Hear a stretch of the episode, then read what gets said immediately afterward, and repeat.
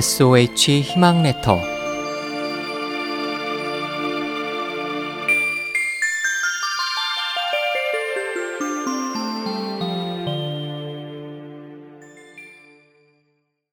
백성의 고통을 노래한 시인 두보 두보와 이백은 중국을 대표하는 시인입니다.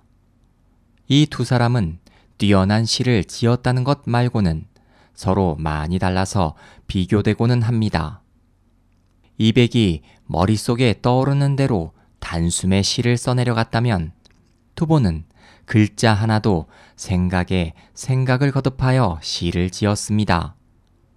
이백의 시가 자유로운 그의 삶과 생각이 담겨 있다면 두보의 시는 백성들의 고통을 안타까워하는 마음이 담겨 있습니다. 두보가 살던 당시는 반란이 일어나 나라가 혼란했습니다.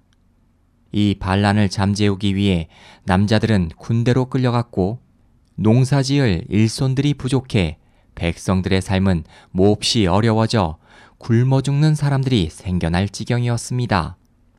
이런 와중에 두보의 아들도 굶어 죽는 일이 생기고 말았습니다. 아들의 죽음까지 직접 겪은 두보는 백성들의 고통을 누구보다 가슴 깊이 느꼈고 백성들의 고통과 이를 가슴 아파하는 마음을 시 속에 고스란히 담아냈습니다.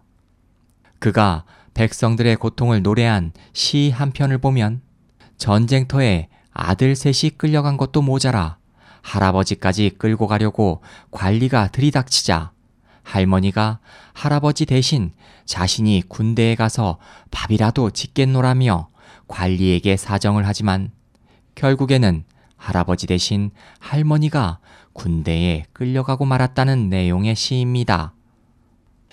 석호촌의 관리 집안에는 남자라곤 다시 없고 오직 젖먹이 손자가 있을 뿐이요. 손자의 어미는 집에 있으나 입고 다닐 치마조차 성한 게 없다오. 늙은 할멈, 비록 몸은 쇠약하나 날이 따라 이 밤에 갈까 하오. 급한 대로 군대에 가서 새벽 밥 짓기라도 도울 수 있을게요. 밤이 깊자 말소리 끊겼는데 흐느껴 우는 소리만 들리네. 날이 밝아 다시 길을 떠날 때에 오직 할아버지와 작별 인사 나누었네.